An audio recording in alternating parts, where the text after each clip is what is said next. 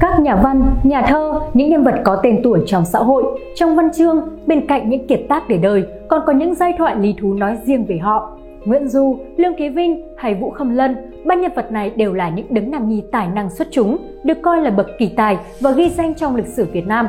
Thế nhưng, câu chuyện tình duyên của họ lại mang nhiều ngang trái, buồn đau.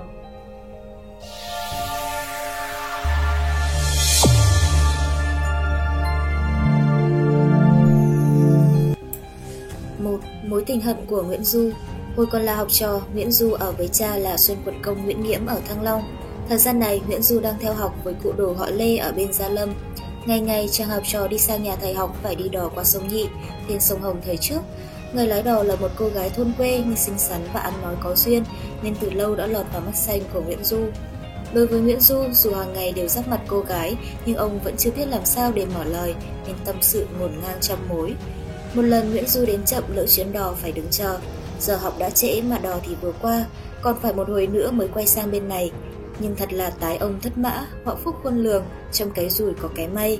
Nhờ dịp lỡ đò, Nguyễn Du đã nghĩ ra một tứ thơ để làm quen với cô lái đò, và ông đã viết một bài thơ thế này. Ai ơi trèo trống tôi sang, kẻo trời chưa chật lỡ làng tôi ra, còn nhiều qua lại lại qua, giúp cho nhau nữa để mà Bài thơ bỏ lửng hai câu hết với dụng ý để cô gái tự điền vào. Viết xong rồi, ông nhờ một người bạn đưa tặng cô gái. Nhận thơ, cô lái đò ngại ngần nên từ chối, nhưng nhờ có anh bạn kia hết sức thuyết phục, nên rồi cô gái cũng nhận. Có lẽ cũng đã cảm mến anh học trò Nguyễn Du, nên sau đó cô gái đã điền nốt hai chữ quen nhau vào cuối bài thơ. Thế rồi hai người yêu nhau nhưng không thể đến được với nhau vì Nguyễn Du là con nhà quan còn cô gái xuất thân bình dân. Theo quan niệm ngày trước, như vậy là không môn đăng hộ đối. Do vậy khi bị gia đình biết chuyện, Nguyễn Du bị một trận đòn liên thân và bị gửi về Thái Bình theo học một ông đồ khác nhằm cách ly đôi lứa.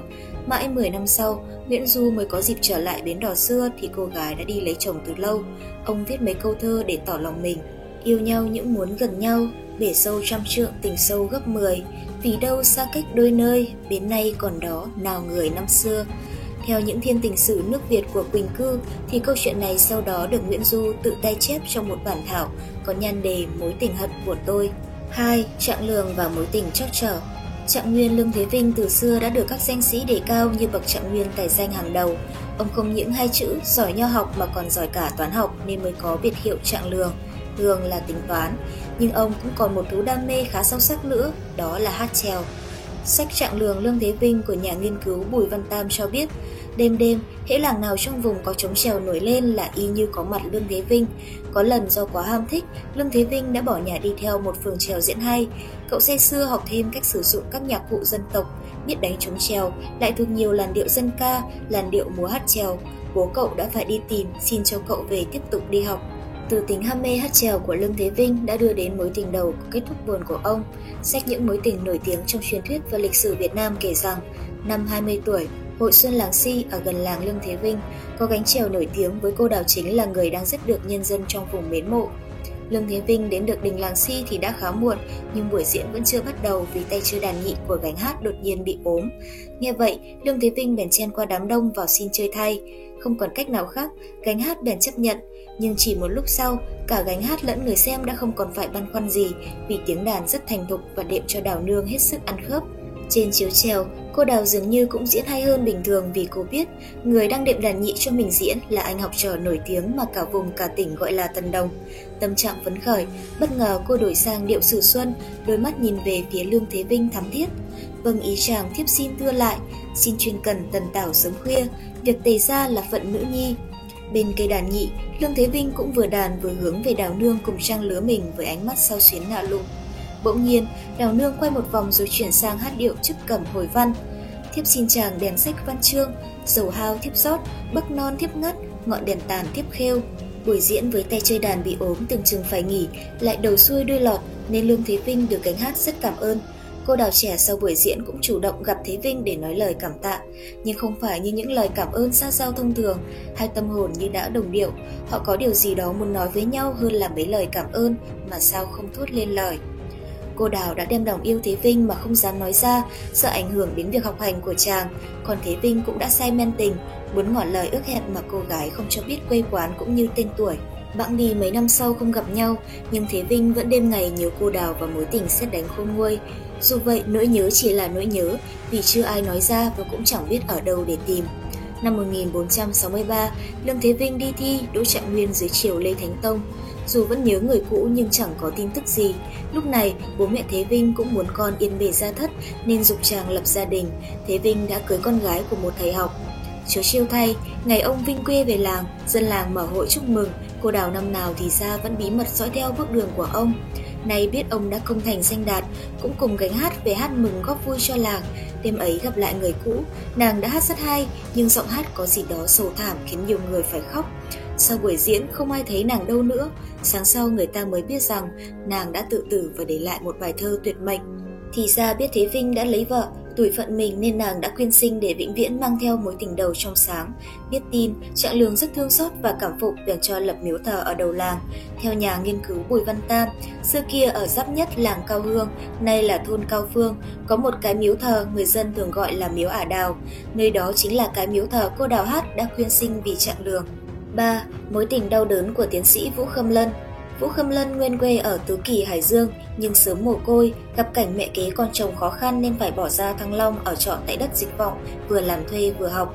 Năm ấy ở dịch vọng mở hội, hội năm nay đông vui hấp dẫn hơn vì có đào nương Diễm Hương, trẻ đẹp hát hay có tiếng trong vùng đến diễn. Người đến xem hát đứng kín vòng trong vòng ngoài, mỗi lần cô đào hát xong một tiết mục, người ta lại thi nhau tung tiền lên để thưởng. Như nhiều thanh niên trai tráng đến xem hội, chàng học trò nghèo Vũ Khâm Lân đã si mê nhan sắc cô đào Diễm Hương ngay từ cái nhìn đầu tiên. Không có tiền để thưởng cho cô đào, Khâm Lân chỉ đứng nép bên cột đình lặng lặng xem cô đào biểu diễn. Đâu ngờ cô đào lại chú ý đến anh học trò đứng nép bên cột đình mà cô nghe tiếng học giỏi đã lâu. Bất giác đào nương đưa mắt nhìn về phía Khâm Lân thì bắt gặp ánh mắt chàng đang nhìn mình say đắm. Bốn mắt nhìn nhau làm lòng Diễm Hương sao xuyến, nàng xúc động quá không hát được nữa Mọi người tưởng nàng đã mệt liền dìu nàng vào trong đình nghỉ ngơi, chàng thư sinh cũng lẽn lẽn ra về. Thật chuyện đời cũng lắm bất ngờ, giữa thời phong kiến, tình yêu hôn nhân là chuyện gả bán của các bậc phụ huynh, mà đào nương Diễm Hương lại bất chấp rào cản ấy. Sáng hôm sau, nàng chủ động tìm tới nhà trọ của Khâm Lân, còn đang bồn chồn về chuyện người trong bụng bị ốm mà mình chưa có cách gì đến thăm thì tự nhiên người ta xuất hiện trước mắt khiến chàng thư sinh luống cuống không biết làm sao. Bao nhiêu điều muốn biết, bao nhiêu điều muốn nói đều quên sạch, Chàng chỉ ngượng nghịu hỏi, hôm qua chị bị ốm, không dè cô đào lại bạo dạn nói như đã quen nhau từ lâu, mà chàng thì bỏ mặc chẳng đoái hoài. Rồi không để khâm lân thanh minh, nào mạnh dạn đặt vào tay chàng mời quan tiền và bảo, thiếp biết chàng khó khăn nên đến giúp chàng ít tiền, gọi là để mua giấy bút học hành. Câu chuyện từ lúc gặp gỡ đến giờ cứ đưa Khâm Lân từ bất ngờ này đến bất ngờ khác nên chàng đâm ra ấp úng. Xin đội ơn nàng, xin có ngày được báo đáp. Diễm Hương dịu dàng bảo, chỉ xin chàng sớm khuya đèn sách, cố sức học hành, thiếp sẽ chu cấp tiền cho chàng ăn học. Thế rồi từ đó, cứ vài bữa nàng lại đến thăm, mang theo gạo tiền chăm sóc cho Khâm Lân, tình yêu giữa họ dần trở nên thắm thiết. Năm 1727, Vũ Khâm Lân thi đỗ tiến sĩ. Sau lễ vinh quy, nhiều nhà danh giá muốn gả con gái cho chàng. Gia đình Khâm Lân cũng đã tìm được một gia đình phú hộ cho chàng làm rể. Nhớ đến cô Đào đã giúp đỡ mình thành đạt, Khâm Lân toan cưỡng lại bậc sinh thành, song sự phản đối và ý chí của chàng không đủ mạnh nên đám cưới vẫn tiến hành. Hay tin Vũ Khâm Lân lấy vợ giàu sang, Diễm Hương đau lòng khôn nguôi, nhưng vì muốn tận mắt nhìn lần nữa kẻ bạc tình nên nàng đã tìm đến gặp. Trước mặt người tình cũ, ông tiến sĩ Tân Khoa lúng túng, Tôi vẫn nhớ đến nàng, nhưng số kiếp tôi không được may mắn, nàng tha tội cho tôi. Diễm Hương cắt ngang, ông đừng nói nữa, tôi đã rõ tâm địa của kẻ phản bội. Tự cho là duyên phận lỡ làng, nàng không lấy ai nữa. Sau đó Khâm Lân ân hận cho tìm nàng mãi nhưng không tìm được. 20 năm sau, tình cờ Khâm Lân gặp lại nàng, Lúc này Diễm Hương sống với mẹ và đã già đi nhiều. Ái ngại cho hoàn cảnh của nàng và cũng muốn chuộc lỗi, Khâm Lân xin được đưa nàng và mẹ già về nuôi, nhưng được một thời gian bà cũng mất và Diễm Hương cũng bỏ đi đâu mất. Quý vị và các bạn đang theo dõi trên kênh Từ điển lịch sử. Nếu thấy số này hay, đừng quên bấm like, share để lan tỏa thông tin ý nghĩa này và nhớ subscribe kênh Từ điển lịch sử để nhận thêm nhiều thông tin lịch sử bổ ích. Còn bây giờ, xin chào và hẹn gặp lại!